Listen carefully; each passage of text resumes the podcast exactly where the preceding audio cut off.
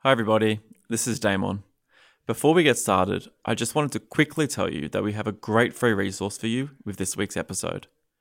We've partnered with Love and Magic Company to offer you the How to Bring Your Idea to Life playbook.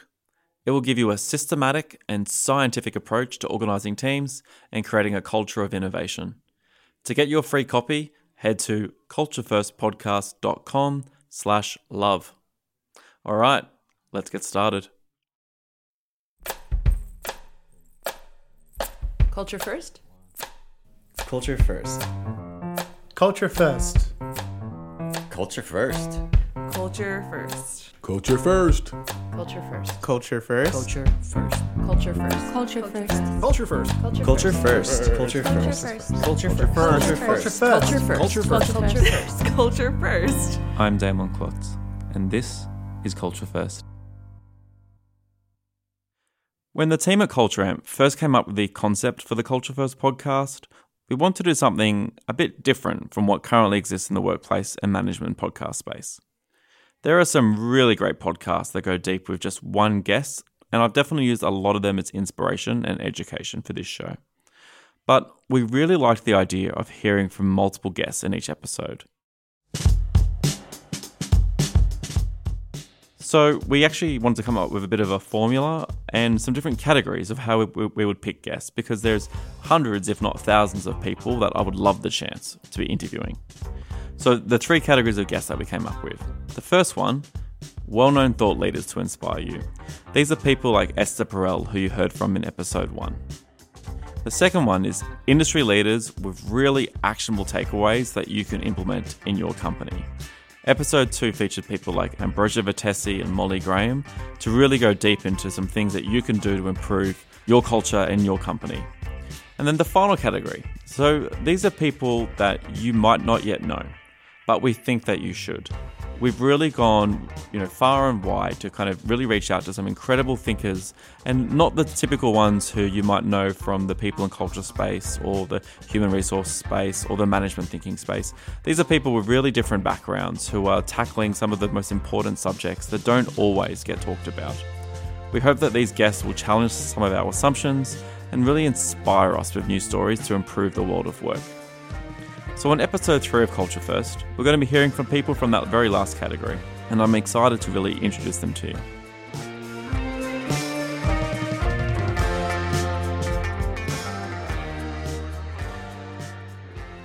If you do a quick Google search, you'll find that beloved is simply defined as dearly loved.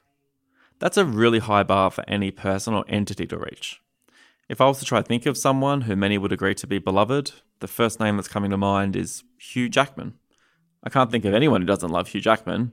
Plus, he's a triple threat. He can sing, he can dance, he can act. He can do it all, really. Uh, Hugh, if you're listening, I'd love to have you on the show. But this is not a podcast about Hugh Jackman. Within your own life, a significant other can be your beloved, right? But what about organizations? Can an organization be beloved or have a beloved? Well, according to Pamela Oshoke Abalu and Chinedu Echuero, the answer is yes.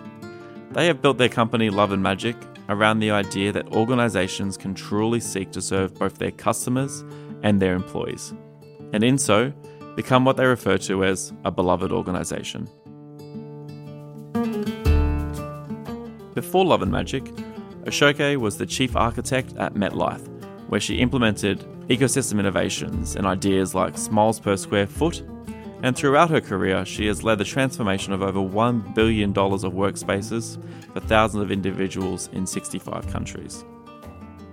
Chinedu was the founder and chairman of Hopstop, a navigation app company that would be sold to Apple in 2013. He's also a serial entrepreneur, and his background is truly fascinating.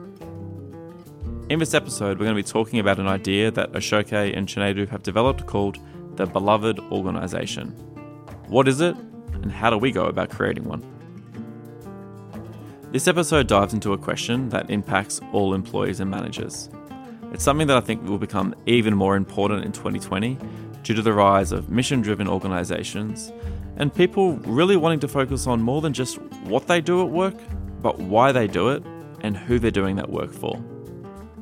So, the question that I want you as listeners to think about during this episode is how do we improve the understanding and relationship that we have with the customers, community, and people that we're building for.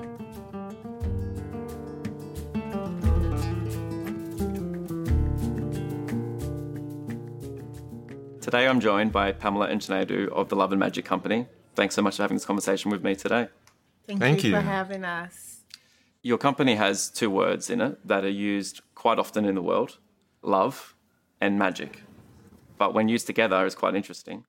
How do you actually think about these words in a way that might be different to how the normal public might define those words?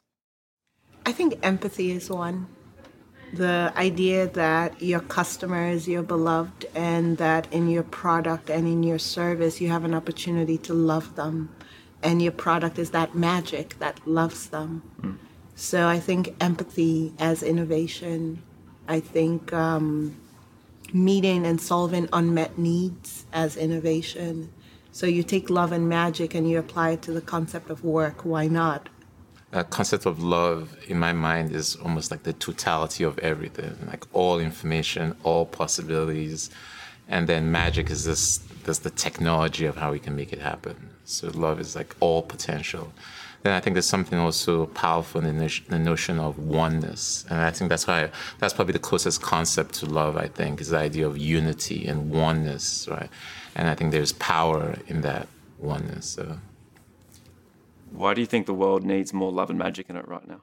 Because I think it's clear that even though um, the modern economy and the global economy has brought so much um, blessings to the world, you know, shelter, food, entertainment, and even fun, um, what's clear is that something is unhooked, right? The systems that we've that has brought us so many material blessings are also result in all kinds of unintended uh, consequences. And I think uh, for us at the Love and Magic Company, our intention is that we can design those, we can be more thoughtful about the systems we use to organize ourselves, be more thoughtful of how we work together, be more thoughtful about what we create together. And I think it's that new thinking that's really, um, I think, is the reason why we're, we're doing what we're doing. Your mantra is work is love made visible. What were the experiences that actually, you know, came to you for you to actually create that mantra in the first place? So I, I particularly love that Khalil Gibran mantra. It's 100 years old, and the line out of it that resonates so strongly for Love and Magic Company is that he asks, What is it to work with love? And he answers, It is to build a house as if your beloved were to dwell in it. Work is love made visible. So it's the idea that we, as as members of this human experience together, we're all participating consciously or unconsciously in new systems for the future. And so when we can take into consideration how to address human potential, how to address human growth into our planning, um, this is the this is really the core of showing up in love and for the beloved. Yeah, I mean, I mean, it's, it's sometimes the concept of love is isn't used at work most of the time, Uh, but you wonder why, right? So if the goal is to serve your customers, why are you stopping? Why are you drawing a line in which how much you can love them? And I think um, corporations that really embrace this notion of love, true love, at least practical love or expressive love or this attention and empathy for your customers when it's so it's so clearly true. So I think it's a, it's time for us to really revisit our relationship with the people who we serve and and as Pamela mentioned, let's make it an act of care because it actually results in revenue and customers and satisfaction and shareholder everything everybody wants a term that used to be used a lot was, uh, you know, your life's work or a life's work. And that used to actually be very literal. You know, like, this is what I do, I'm going to do it for 60 years, and this is my life's work. Now, workers have a very temporary relationship with a lot of people. You can have multiple jobs at once, you can be quite disconnected from your work. So, I think what you're really saying is that there's this version of, of the world that we can exist when you actually reconnect back to it, like it is your life's work even if you might work at multiple places or have multiple experiences. Absolutely. And what if we add that to all of our baselines? So, in all of our unique complexities as organizations and individuals, what if we start to say, how are we improving lived experiences with all that we do? How am I improving my employees' lives? What if we all started to do this slowly? Hmm. And that's the idea when you think about starlings in flight. They're these birds and they're coordinated. So, what if our coordination? We recently wrote a piece for Fast Company, a thought piece. What if our coordination of symphony is all organizations having the same purpose of working towards improving a mm. lived human experience? I love that you brought up symphony because when I analyze work and when I look at like the ways that we describe work, so many metaphors get used as sporting metaphors. Right? When it's talk about strategy or teams or cohesion or you know achieving success, you know, for a goal. Symphony is a really interesting way to think about it. It's a you know more poetic way. It speaks to different people.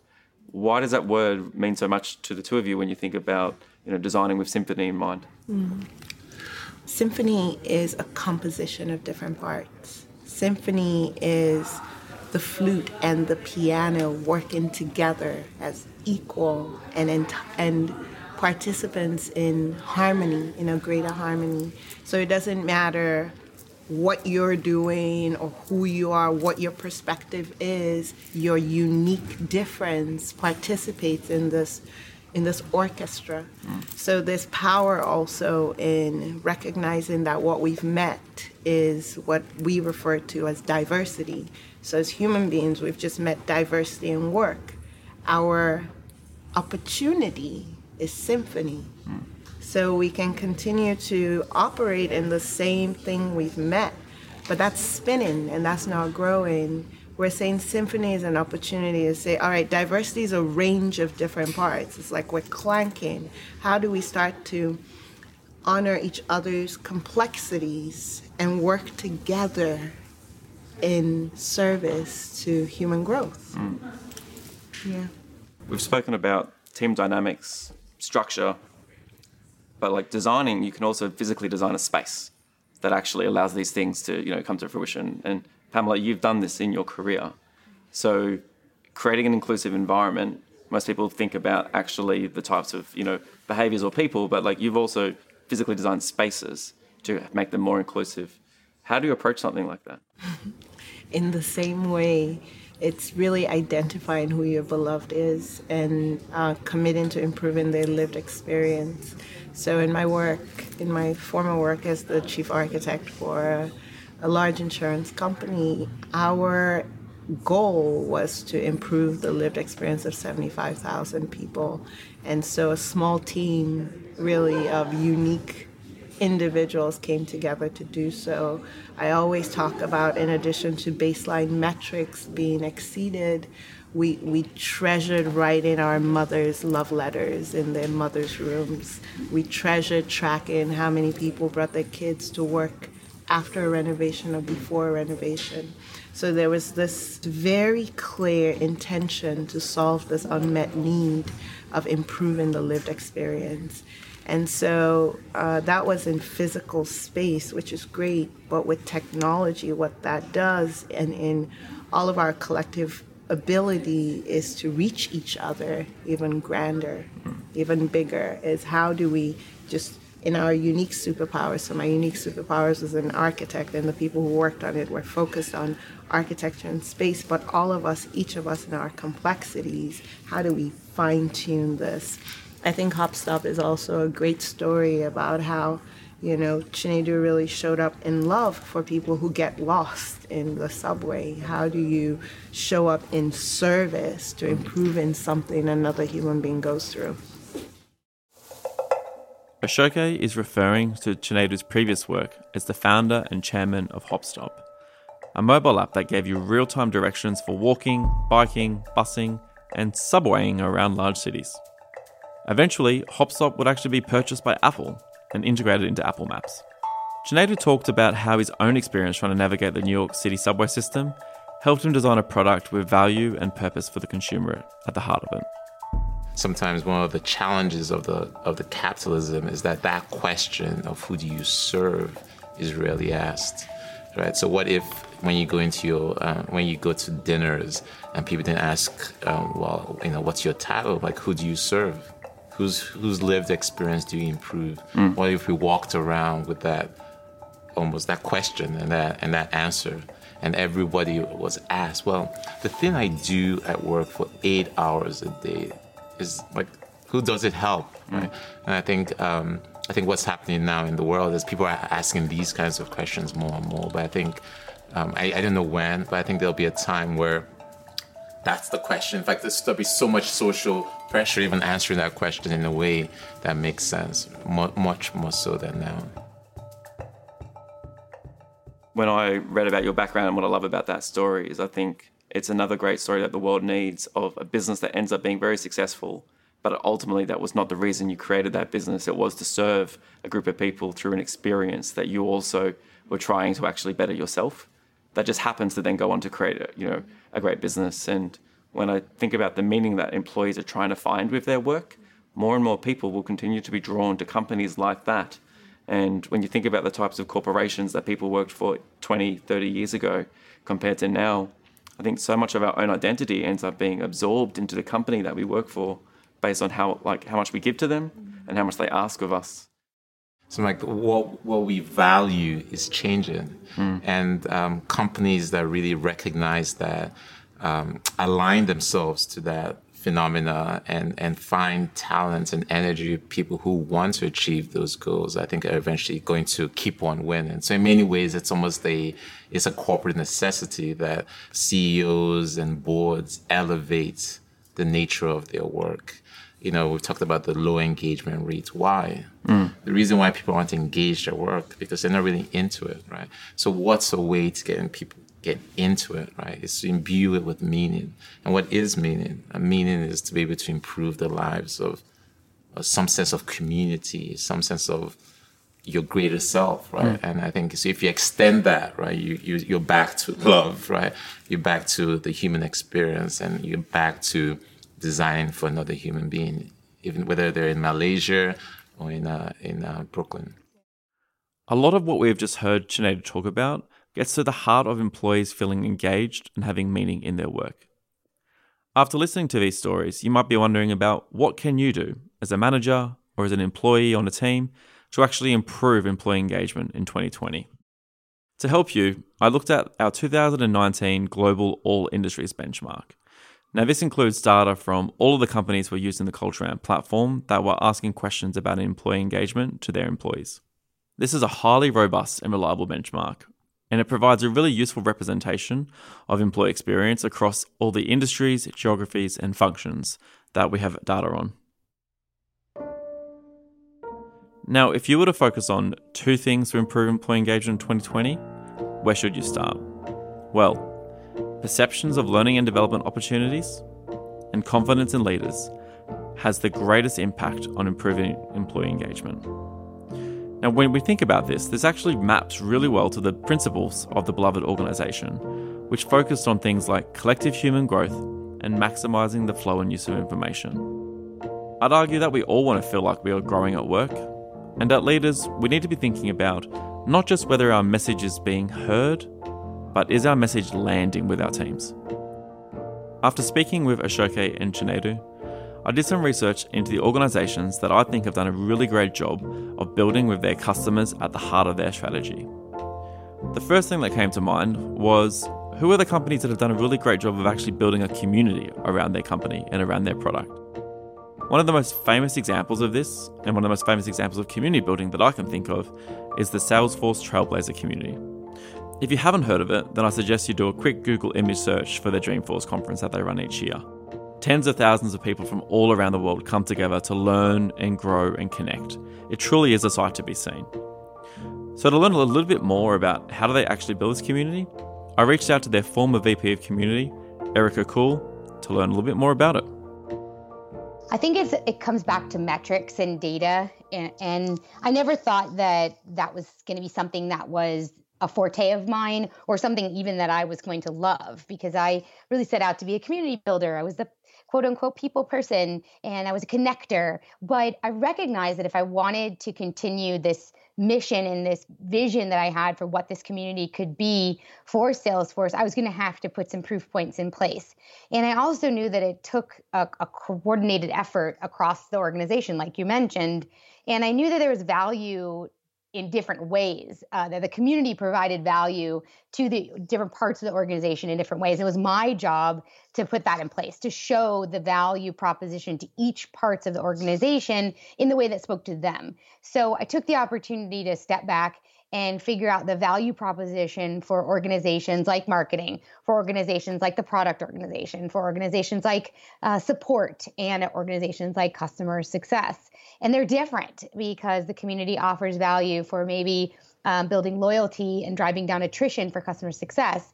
Whereas for support, it might be case deflection and for a product it might be delivering the very best product and, and insights into the product and for marketing might be incredible brand awareness and and growth in that sense. So it, it needed i needed to be able to show that. And once i was able to show that it became a lot easier to gain mind share to to make the community start the momentum start really going up into the right. So imagine you're listening to this and you're saying yeah i definitely want to be part of a more beloved organizational model. I want to better understand the people that we're doing this work for you know, what advice do you have for a manager of a team that's actually looking to build a stronger sense of connection to a customer base or a community who might feel like they're currently lacking in that? I think there's some critical elements that people forget about. And I just recently did a talk on this. I'm very passionate about this personally and professionally, is about listening. I think that people are really terrible listeners and uh, they do a lot of talking and they don't listen or um, they don't just shut up and take a step back and listen and let the passion bubble out. They think they know best. Uh, and I think that that's a core element that makes connection to your customers a lot easier is when you truly want to hear what they have to say and you're not just paying lip service but you ask them what they um, what they want and then you sit back and you close your mouth and you listen then once you hear the excitement and the passion bubble up you then become their their conduit to make it happen within the company. And so there's some critical elements, obviously, that have to be there. Uh, you have to take action. You have to listen to them. You have to um, have a portion dedicated to what they have to say, uh, because then uh, that's 100% the way to get go a different direction is to listen to what they have to say and then do something totally different. So you have to have a culture in which you're going to listen and then act on that. Um, so I think those are those are some critical things that people could do to be more customer focused and to if they're struggling with it, is some easy way to to try to shift focus is to is to ask be curious and sit back and listen and shut up. In many ways the idea of like self-organizing teams um, you know also plays out in communities where you're actually trusting you know local groups of people online or offline to self-organize to create a sense of meaning. So you know, considering your you know world class expertise in building community, what's one piece of advice that you've learned from the community world that could translate to the idea of uh, a self organizing team inside of a company? I think that one of the things I learned the most and that I I battle the most um, when I when people are trying to create these environments of self organized teams is uh, is control and trust. So there is a sense of control that has to have to be a little bit out of control and not in the sense that everything's going crazy but a sense that you don't get to necessarily control every single element. So it's a matter of um, the example i always use is when um, you have a bowling alley and when you want to create some sort of control you put bumpers down the the gutters to create a, a sense that the ball should be going eventually down at the end. It's usually used with with kids or people learning how to bowl, and and the ball doesn't take a straight shot down. It bumps off of the sides of these bumpers along the bowling alley, but you know eventually everybody's going towards the end goal and everybody's path's a little bit different. But I looked at my job in the community as creating those bumpers down the side, but allowing people to still have their own way of getting to the end goal, providing um, those loose frameworks and guidelines. So I think the same thing goes with you know self-forming teams inside is that you don't get to control every little element but having a clear vision and goal and, and knowing that everybody's going towards that and then letting them arrive at that in their own unique way that makes sense for them during our conversation erica points out something really important about better understanding the customers that you're building for it's very simple but can often be overlooked yeah and it, it's shocking to me i'd have product managers I talk to them and I say, do you, you know, do you have any interest in coming to talk to customers about the latest release?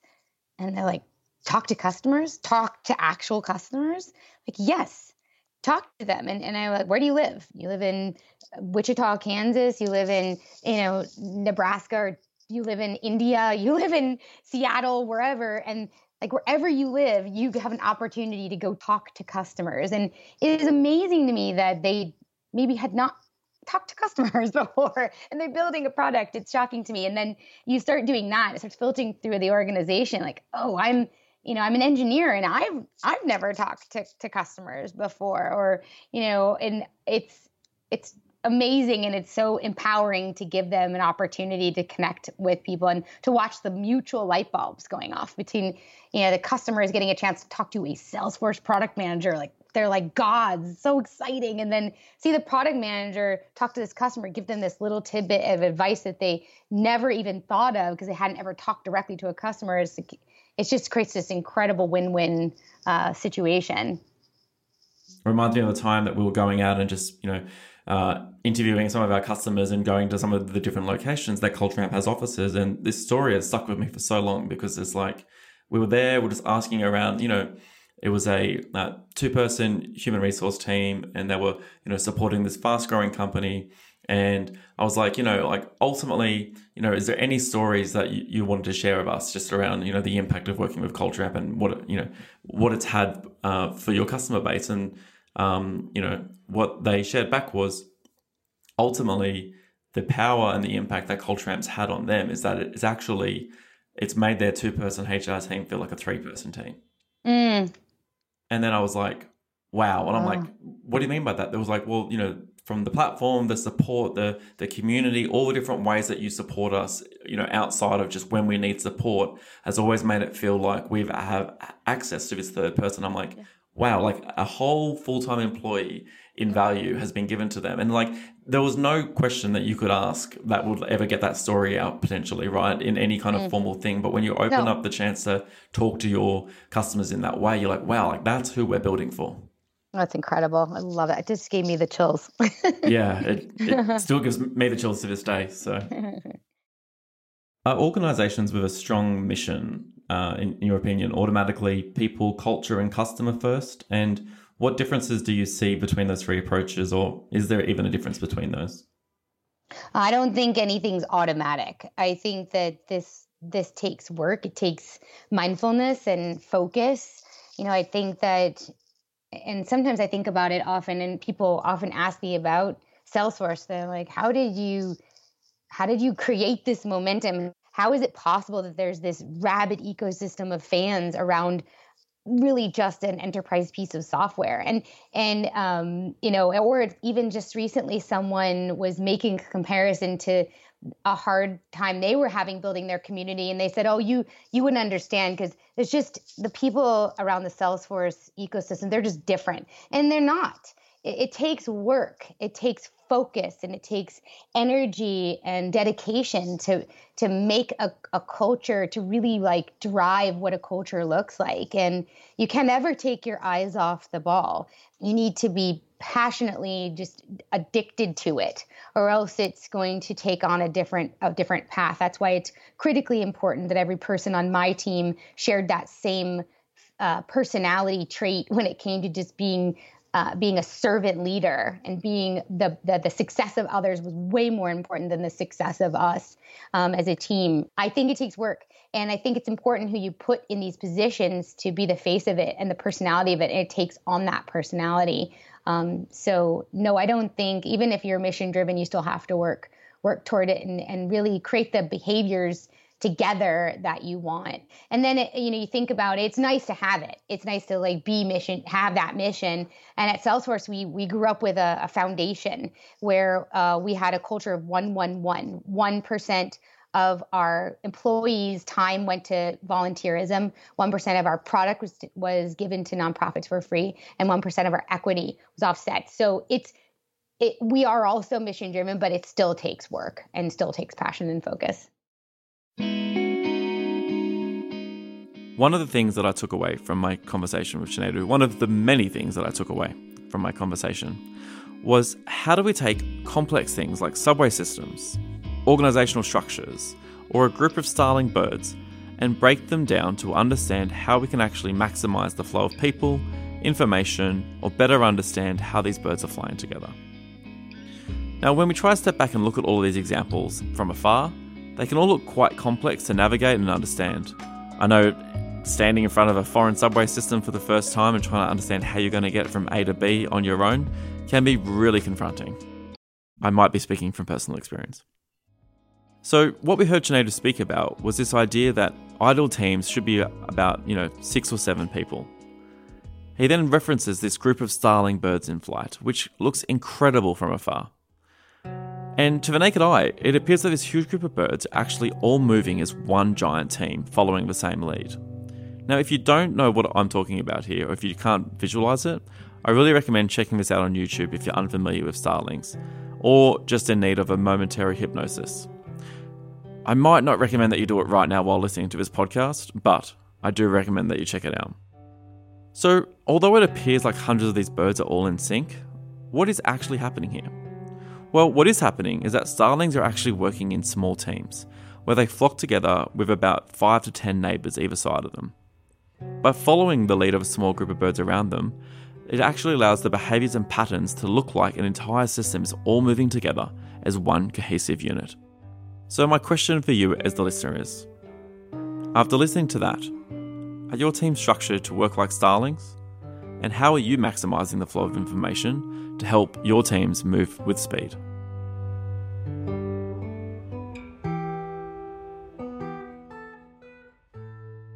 One of the things that I found fascinating about my talk with Oshoke and Chinedu is this idea of how can we foster innovation within our organizations. It's come up in our previous episodes and I know it's going to come up again. One of the Love and Magic's three cornerstones focuses on the idea of a decentralized, self-organizing team. So I want to know a little bit more about how those teams are structured.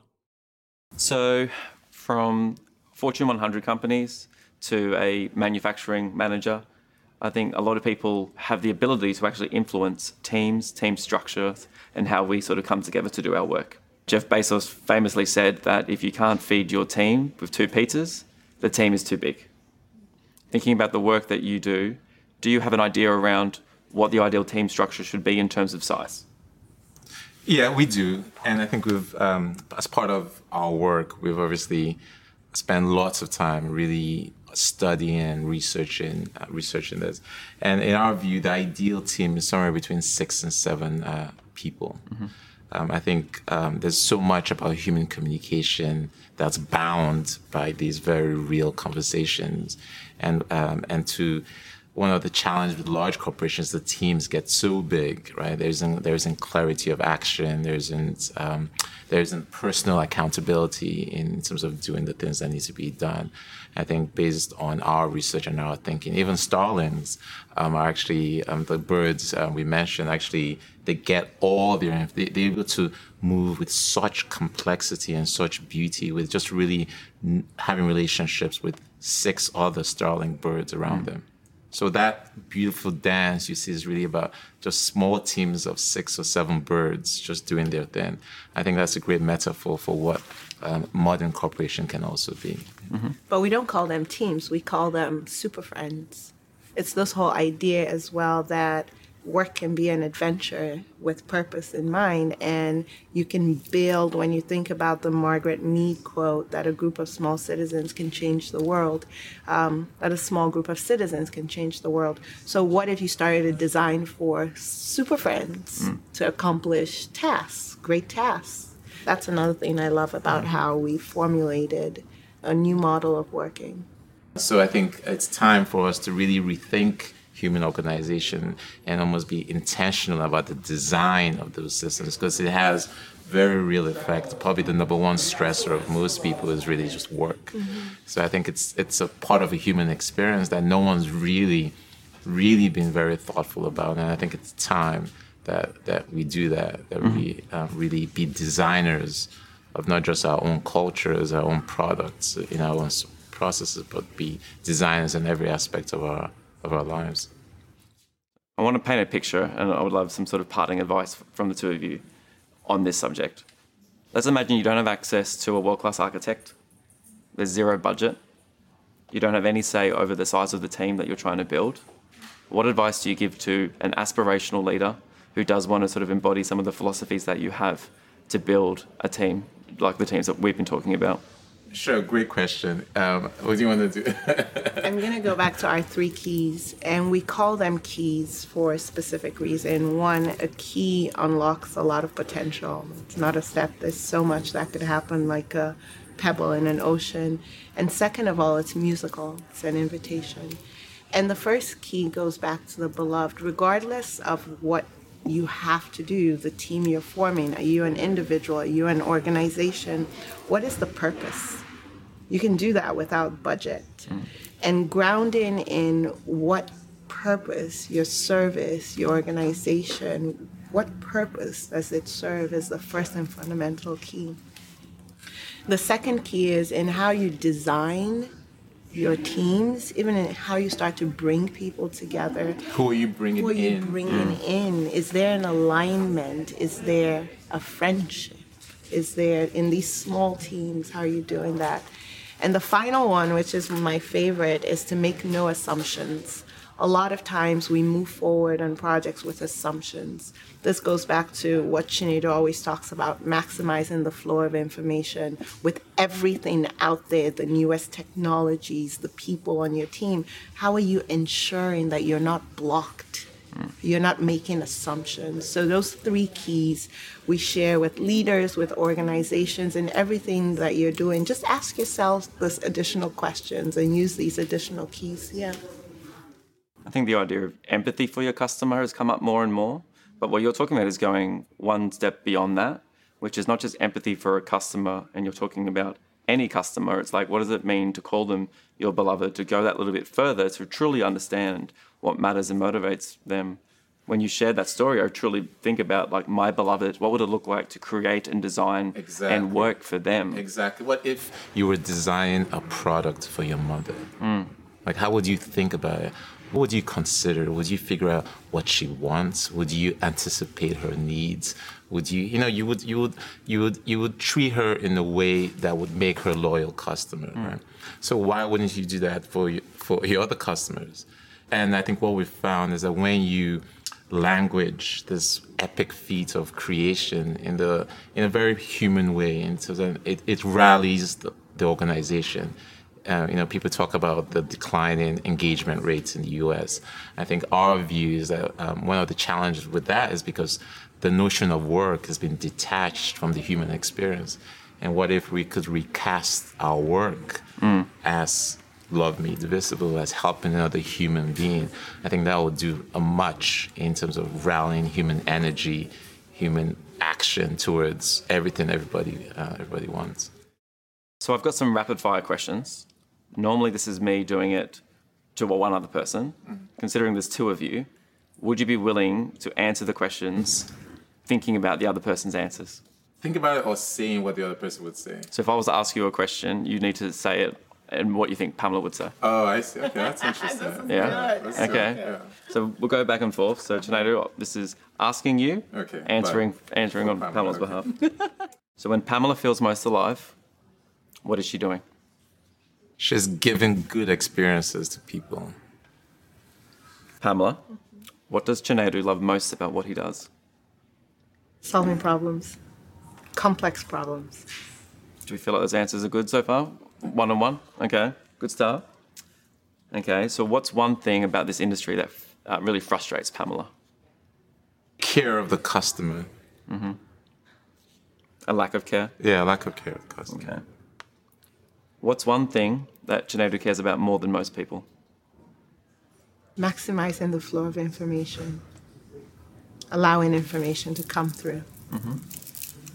This one's a little bit of a tough one, so hope you're ready. Okay.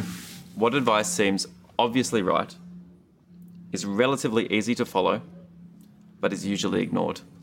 And I want to get both of your answers for this one because I think it's going to be fascinating. Do you want me to go first? Yeah, you go first. Uh, so Chinedu says, follow your curiosity. oh, I think I know what uh, the advice i- is. Um, take the the first step in every task. Take the first step. There's some action. Things are scary. Things are confusing, but take the first step. It can be really hard to assess a company culture from the outside.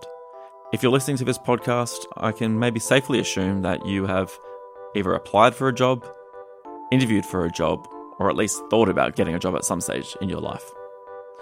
Now, the rise of employer branding as its own function over the past decade has led to some really compelling, world class stories being told and campaigns being built to actually attract candidates. So, this can make it really hard to actually better understand a company culture before joining. So, the question that I want you to think about that's sitting with me after listening to this episode is how can we actually analyze how a company interacts with their customers in their community to better understand what their culture might be like before we join?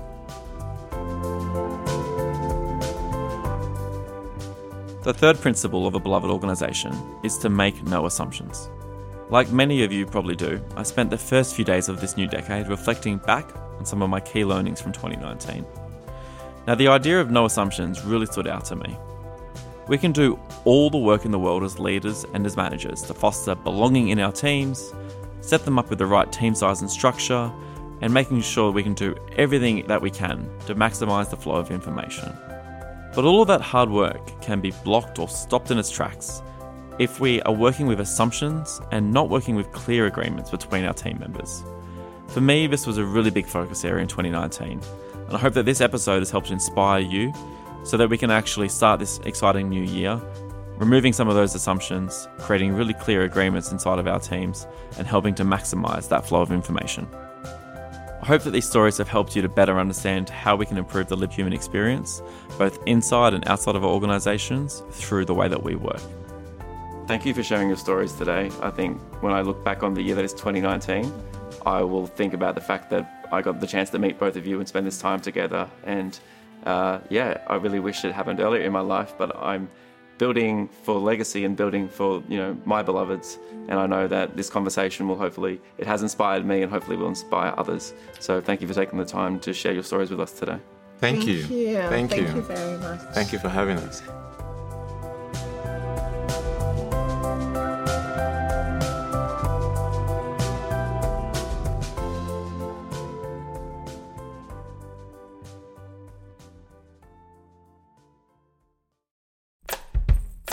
A special thanks to Love and Magic's Pamela Oshoke Abalu and Chinedu Echuero.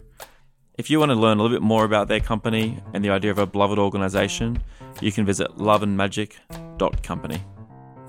And a reminder, we've got an incredible gift for our podcast listeners. We're offering a playbook from them called How to Bring Your Idea to Life. This playbook presents a systematic and scientific approach to organizing teams and innovating. So, if you're ready to implement some of the ideas that you've heard from this episode, I suggest you start right here. Head to culturefirstpodcast.com slash love. I also want to say a special thanks to Erica Kuhl. She's the definition of a trailblazer for the years that she spent at Salesforce, and I had an absolute blast speaking to her. She's now sharing her learnings around community building with the world because she's just opened up her own consulting business, and the team here at Culture Amp have really loved working with her. So, if you want to learn a little bit more about her, you can head to her website, ericakuhl.com, which is spelled E R I C A K U H L. Thanks so much for listening to this episode of the Culture First podcast. A quick reminder that this podcast is brought to you by Culture Amp. Culture Amp is the leading people and culture platform. So if you're listening to this and you want to better understand your company culture in 2020, Culture Amp is ready to help you. Head to cultureamp.com to learn more. It's time for a sneak peek into what's in store for the next episode of the Culture First podcast. Episode 4's guest is going to go down as a career highlight for me. I sat down with the one and only Simon Sinek. We spoke about the idea of an infinite mindset organization, as well as some of the actual traits that make for a culture first company. You'll also hear from the CEO of a publicly traded company who's putting culture first, as well as my own personal coach, where we speak about resilience. The next episode is jam packed with stories and takeaways. So, if you haven't sent this podcast to the managers at your organization, now is the perfect time to do so. Head to culturefirstpodcast.com to subscribe. All right, we'll see you in two weeks.